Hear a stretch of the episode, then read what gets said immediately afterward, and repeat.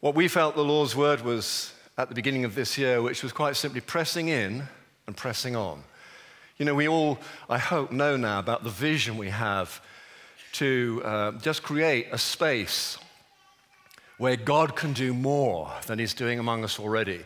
And we've bought the building next door, and I was so thrilled with, with Richard's message on a passion for the poor, and so delighted and thrilled, well, delighted and thrilled with both of them, with uh, Kev Nash's uh, passion for youth last week, just sort of giving you a little background, the thought behind this, and why we need this extra space.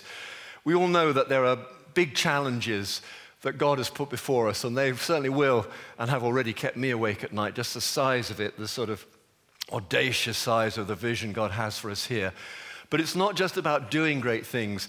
The invitation is to press on in. We're pressing in to God's presence. There is an invitation. And that the Lord has a question for us. Is do you want to know me? Do you really want to know me? I mean, do you really, really want to know me?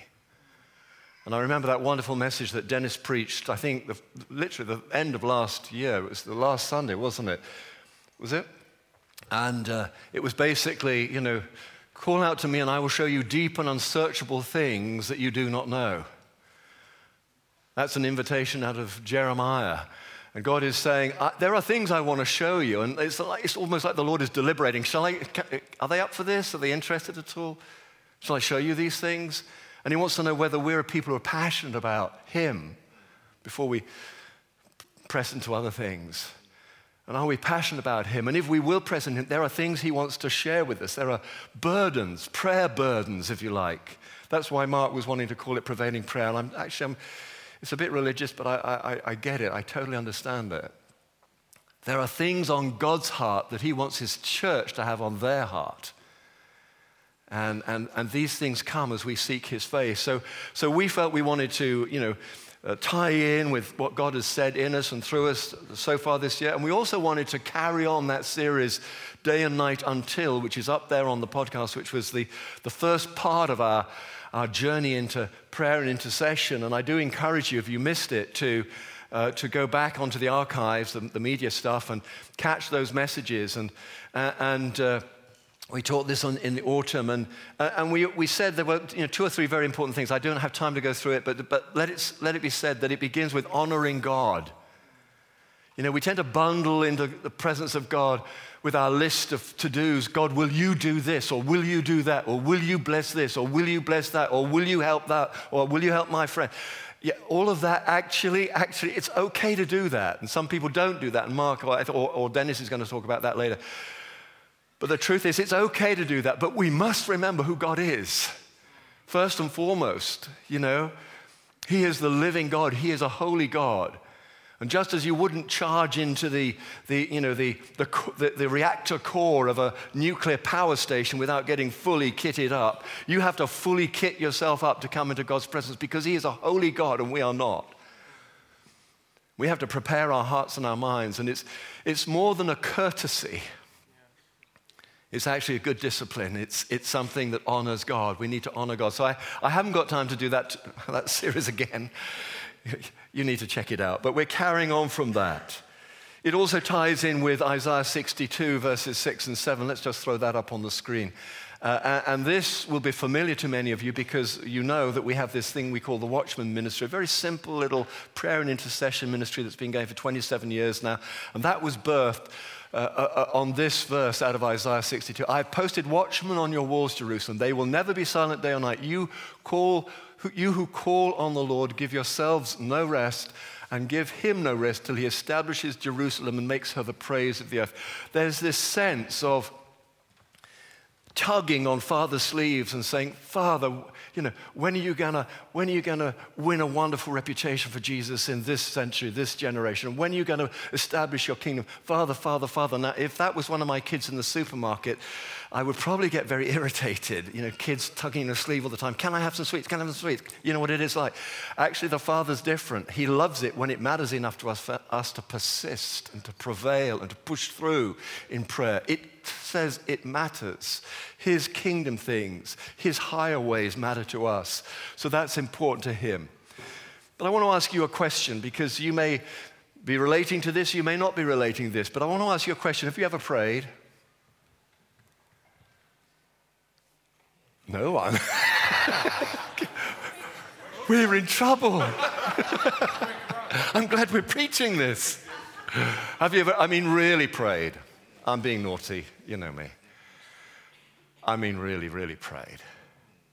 Has there been a se- season in your life? Just think back over your life. It may be many years long and many years walking with Christ, and it may just be, you know, you're a new Christian and this whole thing is new to you. It's fine, whatever. Have you ever really, really prayed? Have there been those times where you've been so caught by something or anxious about something? Or you've seen something on the TV which has really made your gut churn and you've just, it's haunted you almost. It's like haunt, being haunted. I've never been haunted, but I imagine it's like me. It's where you have to keep coming back into God's presence. It just won't go away. And you, and you, it, and you, you find yourself sort of praying, oh God, please heal my aunt. Please heal my aunt. Please heal my aunt. Please heal. Oh God, oh God, oh God. And then you kind of let it rest. And then, oh no, please, oh God. Has anybody ever had that kind of experience? Just put your hand up if that's, if you, ah, I see. It's funny, nobody in that block. Yes, they did. Yeah. Hands went up all over the room. Now, you may have just thought that was you being anxious or loving or just hooked by something. I want to surprise you with something. That actually was a gift of God. That was a gift of God. In that moment, the Holy Spirit imparted to you a prayer burden, what the old timers used to call a prayer burden. And that's the area we're talking about when God comes upon you with concern for, I don't know, it can be, it can, it can be the situation in Syria. It can be. Sometimes it, it's surprising. Things that are way out there, and you think, why am I even bothering about this? But it grips you. Other times it's just, you know, your aunt who's struggling with cancer, and she's such a sweetie pie, and there seems to be no justice in the world. I want to ask you another question. Those of you who put your hands up and answer that uh, question, have you ever really prayed? Just can I ask you, did God answer your prayer and, and deliver what He wanted? Put your hand up if, if that happened. Yeah, a lot of hands, not as many, but a lot of hands. And I'm going to ask you another question. I want you to be really honest. Did you pray? Did you pray? Did you pray like heck?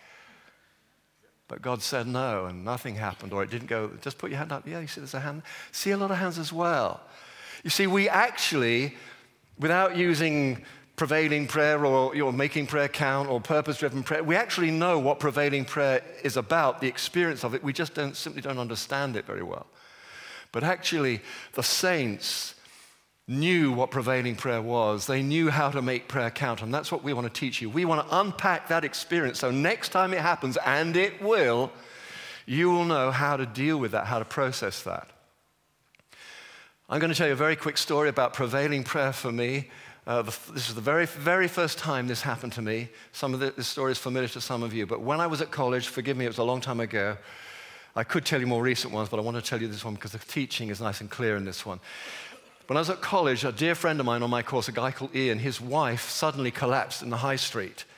She was just apparently unconscious. She was taken to to uh, the hospital, and there, was, there were life signs, but there was no response. They couldn't get any kind of a response. And two days, it was as if she was in a coma. Two days, she lay in a hospital bed with no action. Well, well Ian rang me up and said, I don't know what, what, Sarah's collapsed, and I'm at the hospital, and can you come down, and all the rest of it. So I went down, and as I'm driving down there, suddenly this great big weight comes upon me. I'm just so anxious. I just feel this is going to end badly. This is not going to be good. This is a real attack on my dear friend Ian. Uh, and the course I was on, there's only 11 or 12 of us. It, we were very close. Uh, and suddenly I'm, I'm, praying, I'm praying, and so I get down there, and Ian's looking really worried, and he's saying, I, I don't know, I'm gonna, they've got a bed for me, I'm going to stay over. So I prayed with him and, you know, prayed my best prayer ever, you know, and then drove back, and all the way home, I'm, I'm anxious about this. Following morning, I ring him up, and he said, uh, she started thrashing around, but she's still seemingly in some kind of a coma. And so I went back in that day, and she was spas, you know, spasmoid or whatever they call it. It's like it was absolutely out of control. Anyway, this went on for two or three days. All this time, I'm groaning, and a few, I'm ringing up a few friends, and a few other friends at college are sort of beginning to pray. And Ian, he comes back. He's been at hospital for four or five days. He needs to clear, clear you know, wash his clothes. So he comes back and, he, and I arranged to meet with him and a few others. And he says, you know, they're saying me, they don't know what's wrong. They've got more tests to do, but they, they've never seen anything like it before. And they said, I've got to prepare myself. She's going to be like that for the rest of her life. They can't, they, they don't know what's wrong with her. And at that moment, this kind of thing came on us, but on me. And I said, She is going to be healed. She's, God is going to get the glory. She's going to be healed. Long story short, four days later, I'm going down there with the principal of the theological college, and we've arranged a prayer meeting. I am so convinced that God is going to heal her. I've bought this great big bunch of flowers. It cost me more than I should have spent. And I was going to present it to her when she sat up in bed after we'd anointed her with oil and prayed for her. And she, uh, uh, we get down there and the family's there. Her family have come in. She was from South Africa, so the family have flown in, flown in. And I said, don't worry, God's going to heal. I'm convinced of it. These are the flowers I'm going to present her. We're going to go and pray now, but, you know, prepare yourself for a miracle. I mean, what was I on, really, you know? So I go in there, we pray for her, and I pray that, you know, the principal of college prays his prayer, and I pray my best prayer and all the rest of it. And she's still the same. And I come out and I have to face the family. And their little eyes had lit up when I said, She's gonna, God's going to heal. I believe that. And I said, I'm so sorry. Please forgive me. I'm so sorry. I'm, I don't know what to say. I'm so sorry. That triggered in me, I went home, that triggered in me a crisis of faith because I really believed that God had told me that she was gonna, he was gonna heal her. I believed that. I believed that as, you know, like the nose on my face, and yet God didn't. But the prayer burden would not go away. The prayer burden would not go away. And I rang Ian up and I said, I can hardly talk, I can hardly talk to you. Please forgive me. But, and I know you don't want to hear this, but I just feel we should carry on praying. And so we called a little prayer meeting. There was probably about seven of us in this, in this student sort of lobby room. And we had a meeting that night. And, and Ian came in and said, okay, guys, well, it's just no change. And they're saying she's going to be this sort of, you know, thing all the time and I got to prepare myself. So we just prayed and we got really a head of steam up. You know, it was kind of like, oh God, you know, God, God, God, you know, we honor you. You are the king of the universe. You are the king of all that is seen and unseen. God, you've got to move in this situation. Glorify your son, not for our sake, for your son's sake. There's a lot riding on. We, we just went for it. It felt better afterwards. You know, we did our thing. We went home. Still, I'm carrying this thing. Following morning, Ian rings me up very excited. He said, You'll never guess what? You'll never guess what? I said, What? She stopped thrashing around. She stopped thrashing around. And I went, Whoa! And that meeting, you know, he came to the prayer meeting and she'd stopped thrashing around. And the room went wild. All seven of us were leaping around. Thank you, Jesus. Anyway, the next day he comes back going, now we've, we've established a, a, a, daily prayer meeting for, and there's about 10, 15 people coming to that. Next day he comes back and he says, he says, you know, they've said that, you know, I, I, uh, she'll never recognize my voice again. She, she's in a deep coma. She'll never, never, never, ever recognize me. So she's not thrashing around, but, and we said, let's pray, let's pray. We're going to pray for this. So we prayed and we prayed and we prayed and we prayed for a couple of days like that. Oh God, God, may, may she recognize Ian. May she recognize Ian's voice as he whispers the love that he has for this woman in her ear. Third day, she, he comes back. He says, You'll never guess what? You'll never guess what? And we said, What? And he said, I was talking to her, I was praying for her, I was whispering in her ear, and all of a sudden, she lifted her hand and went like that on my shoulder. The 15, 20 of us went wild behaving not like Christians. We were like the kids on the terraces. I turned TV on, my son supports Aston Villa. I turned the TV on yesterday just as they scored a goal, and the crowd went wild. We were leaping around. Long story short, three days later, I think it was probably about a week actually, we're praying, beginning to lose steam, and then, she, then he comes home and he says, They said that. Uh, you know, okay, her hearing is improving, there's evidence for that, but she'll never, look, she'll never see again. They said she'll never see again, folks. And we said, right, let's pray. So we prayed, we prayed, we prayed, we agonized, we poured out our hearts. We thought, oh God, oh God, oh God, you're the master of the universe, and so on and so on. Please, Lord God, move in power to heal her. Two days later, he came back and he said, For the last two days, I've had a red balloon and I've been waving this across her face. Nothing, absolutely nothing. This afternoon, about 3:30, suddenly her eyes, and they're open, started tracking the balloon. And the room went wild. There are about 25 or 30 of us by now. We went crazy. All of that is absolutely true. Four months later, four months, and we didn't meet every night, we met regularly, weekly. But four months later, she walked into the dining room at St. John's Theological College, Nottingham, on the arm of her husband, a little bit shaky, and the crowd went wild. The crowd went wild. And I believe that that was my first lesson in prevailing prayer. I believe God did speak to me about her being healed. I just wanted him to do it now, in my way. So I looked good, and my bunch of flowers kind of made me look stazzy and all the rest of it. That was wrong. But you know, the burden, the prayer burden was there. And that one ended well. Sometimes prayer burdens, God gives you them, and I don't know, I've got no clever answer. Sometimes God gives you these things, and it doesn't turn well. It even happened to Jesus. It even happened to Jesus. Turn with me, with you, Will. Uh, actually, before I do that, Romans 8, very quickly. Romans 8. Don't you know that in Romans 8, or I'm telling you if you don't know, it speaks this, it says this. It says, In the same way, the Spirit helps us in our weakness, and we are weak in prayer. We will always be weak. In the same way, the Spirit helps us in our weakness. We do not know what we ought to pray or how we should pray, but the Spirit Himself intercedes for us through wordless groans. I love that because that kind of, oh God, I got to pray. I can't even watch the telly in my favorite program. That kind of compulsion to just take yourself away just to pray for a few minutes, just to kind of get a bit of peace, if nothing else. That actually is part of prevailing prayer. That's a gift to all of us. And when you've agonized over your aunt, over the job, or over Syria, whatever it is, do you not know that actually God is not the reluctant God that you are kind of trying to bash the doors down to get him to do something? It is God who has drawn you into the very Spirit's heart, where the Spirit is groaning for these things. And he helps us in our prayer. In Romans, in Romans 8, further on, it says, Jesus, excuse me, Jesus himself is interceding. excuse me. But as I said, sometimes Jesus had this burden of prayer, and yet it didn't work out well for him. So, for those of us who put our hands up and we prayed and we prayed and we prayed and it didn't happen, we, we, we had a crisis of faith, and that was certainly been my experience. So it was for Jesus. And let's just have a little look now.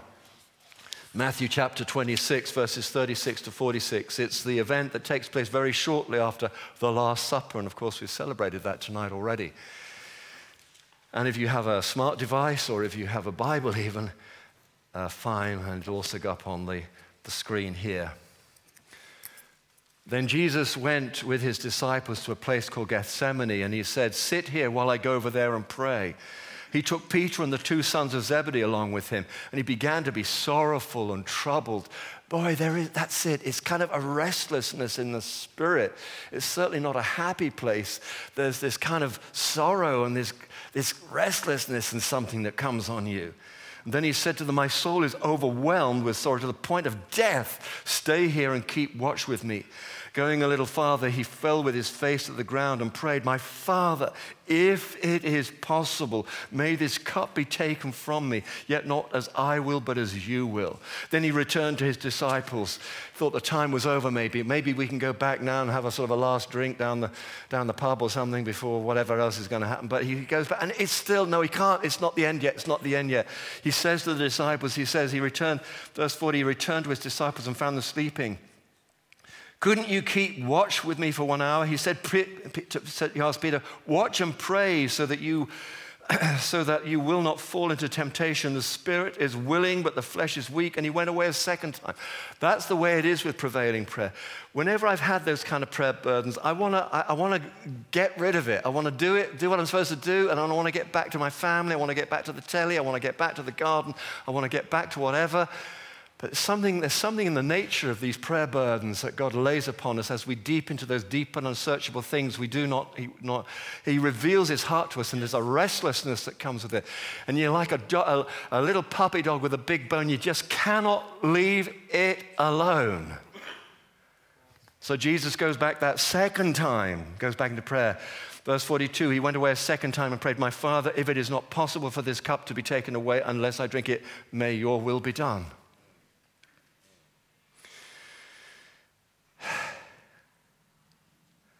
He prayed. This actually happened three times. This is the third time. When he came back, verse 43, he again found them sleeping because their eyes were heavy. So he left them and went away once more and prayed the third time, saying the same thing. You may be concerned that you do not have the words to pray. The Spirit will help you, Romans 8, and you will with sighs and groans.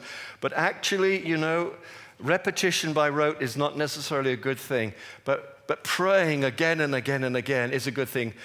I think Mark's going to deal with that in one of his talks. Just speaking to that and the understanding of that and give you some insight about that. Verse 45 Then he returned to them to the disciples and he said to them, Are you still sleeping and resting? The rest of them was snoring. They were soaring logs, you know. Are you still sleeping and resting? Look, the hour has come and the Son of Man is delivered into the hand of sinners. Rise, let us go. Here comes my betrayer. That was Jesus' answer to his prayer. He agonized. Some of the older versions talk about him sweating at the point of blood. It's, it's like drops of blood. He was in such agony, this prevailing prayer, this burden of prayer. It was so heavily upon him Father, Father, Father. If it's possible, don't make me go through this. Don't let me, I don't want to go through this. Please, if it's possible, let this moment pass. Let this moment pass. Three times the Son of God prayed that. And the answer, the answer was no. Come, stand up, wake up. My betrayer is here. In the same chapter, Matthew records that Jesus said to those who arrested him, Do you not know? Do you not know that I have but to say the word, and my Father would release 10 legions of angels to come to my aid? Now, that was probably the answer that Jesus was wanting. Oh, God, send those 10 legions. Get me out of this fix, please. If not, send my betrayer and the Roman guards. And guess who came? The angels or the Roman guard? The Roman guard. The answer was no. But Jesus, in that moment and throughout this moment, he knew one thing. He never stopped calling him Father. He knew his Father loved him and he knew he was with, in relationship with God. He knew that God heard his prayer. God always hears your prayer. You may sit there and say, Well, I can believe how he hears Chris's prayer, or Fliss's prayer, or Linda's prayer, or John's prayer, or whoever's prayer, but not my prayer. God always hears your prayer, it's never wasted. But sometimes the answer is no. Now, Jesus was able to live with that, and thank God he was able to live with it. Because his death means life to us. His death means life to us. He went through it. Okay, Father, your will be done. And he never balked. Uh, he never, he never complained. It says like he, that he went like a lamb to the slaughter, an innocent, being calmly led. Some of, some of the gospel writers say that he never, he stood before Pilate, he didn't say a word. Pilate was amazed. He said, Don't you realize that you, have you got, are you simple or something? Don't you realize that I have power over you to, to, you know, to have you crucified? So come on, give you an account of yourself. He was wanting to let him go, of course, but Jesus didn't say anything. Had a conversation later on about truth, but it was interesting, it's another matter. So, three little, four little things I can just sort of help you with in this passage. And I really encourage you as we come into Lent, and we don't really do Lent in the vineyard, but shh, I'm doing Lent. Good time for some spiritual discipline, for some going deeper, for some trying to grapple, take it to the next level, you know, go deeper, next level, go wider, whatever. Let's try and not just stay the same as followers of Christ, let's try and grow up a little. Four things you might like to just mark out of this. Jesus said, he began this passage by saying, Sit here while I go over there and pray. You know, it's not possible, or it's difficult, let me put it that way. It's not possible to do prevailing prayer while looking after the kids and watching the telly, or watching the kids and doing the telly, or whatever. You can pray like that I pray like that a lot. Little prayers come to mind. That's fine. That's not what we're talking about. This prevailing prayer, this prayer burden really does require you set aside a little time and space. You're going to have to go away to do this. It might just be the baby's sleeping. I just got five minutes. I'm just going to get on my knees in the lounge. It's quiet in there. And, and you just have to take yourself away to be with Father. This is important. That's why He's sharing it with you. It's worthy of you t- setting aside a little time and space. You may have to, in the next few weeks, as we go deeper into this, you may find yourselves restless and, ag- and not being able to concentrate because there's this prayer need on your mind.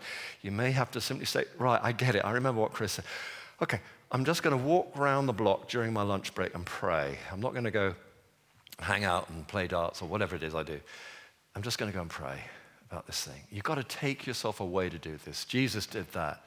The spirit is willing, but the flesh is weak. I have noticed that actually, I don't have a problem with the teaching, I just have a problem with the practice. You know, I get, the, I get the, the, principle, but whenever I come to do this, whenever I, set aside a little time to, to pray, all manner of things happen, you know. Suddenly I feel incredibly hungry. Suddenly I feel desperately tired.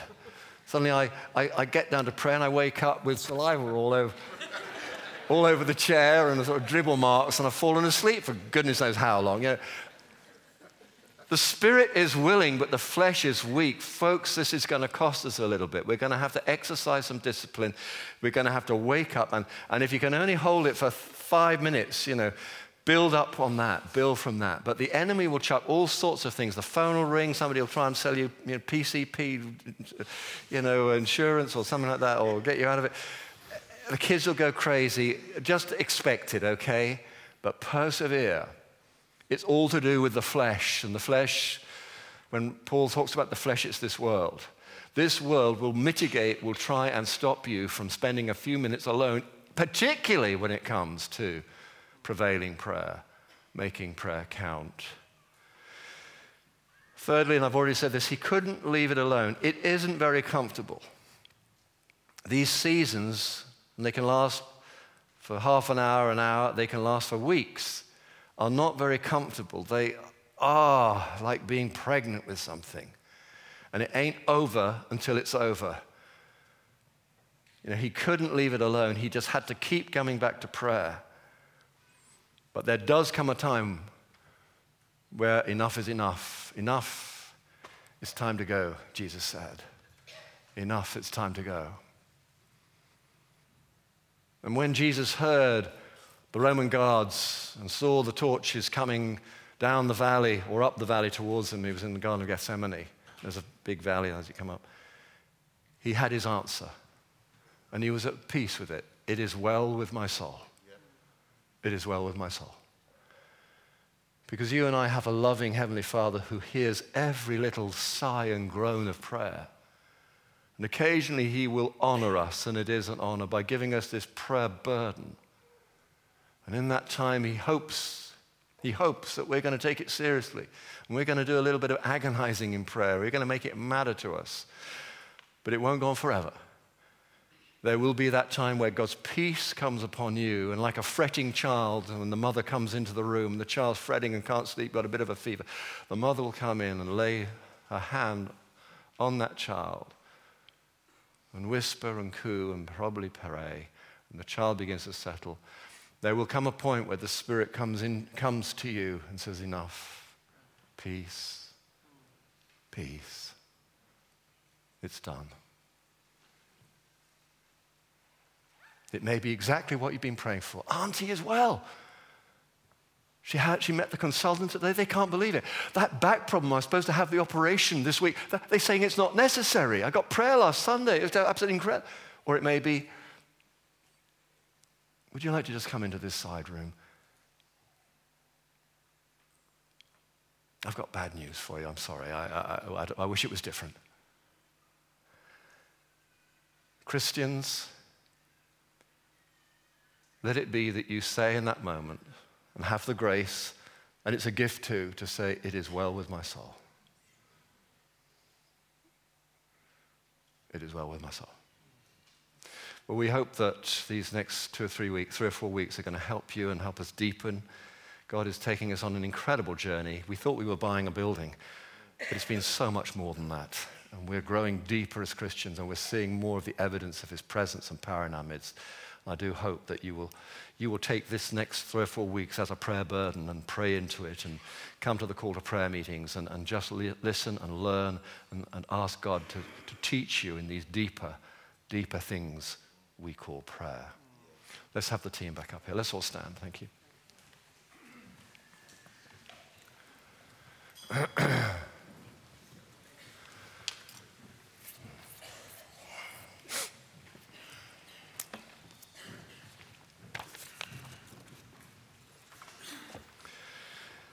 Father God, we want to say thank you to you. Uh, Lord, I, I, guess that when I first became a Christian, I was signing up for a blessing and eternal life. That seemed to be enough for me. But the longer I've gone on with this, I've realized it's an incredible journey into the very heart of God. And I want to say thank you for the awesome privilege because you're treating us as sons and daughters and that's a high calling. And if we're serious about taking our place, as it were, in the family business, a phrase we're fond of using, there are going to be a number of lessons to be learned. And some of them will come easily to us. Others will take a little bit of fighting for. But we want to say to you, Lord God, that we're up for it.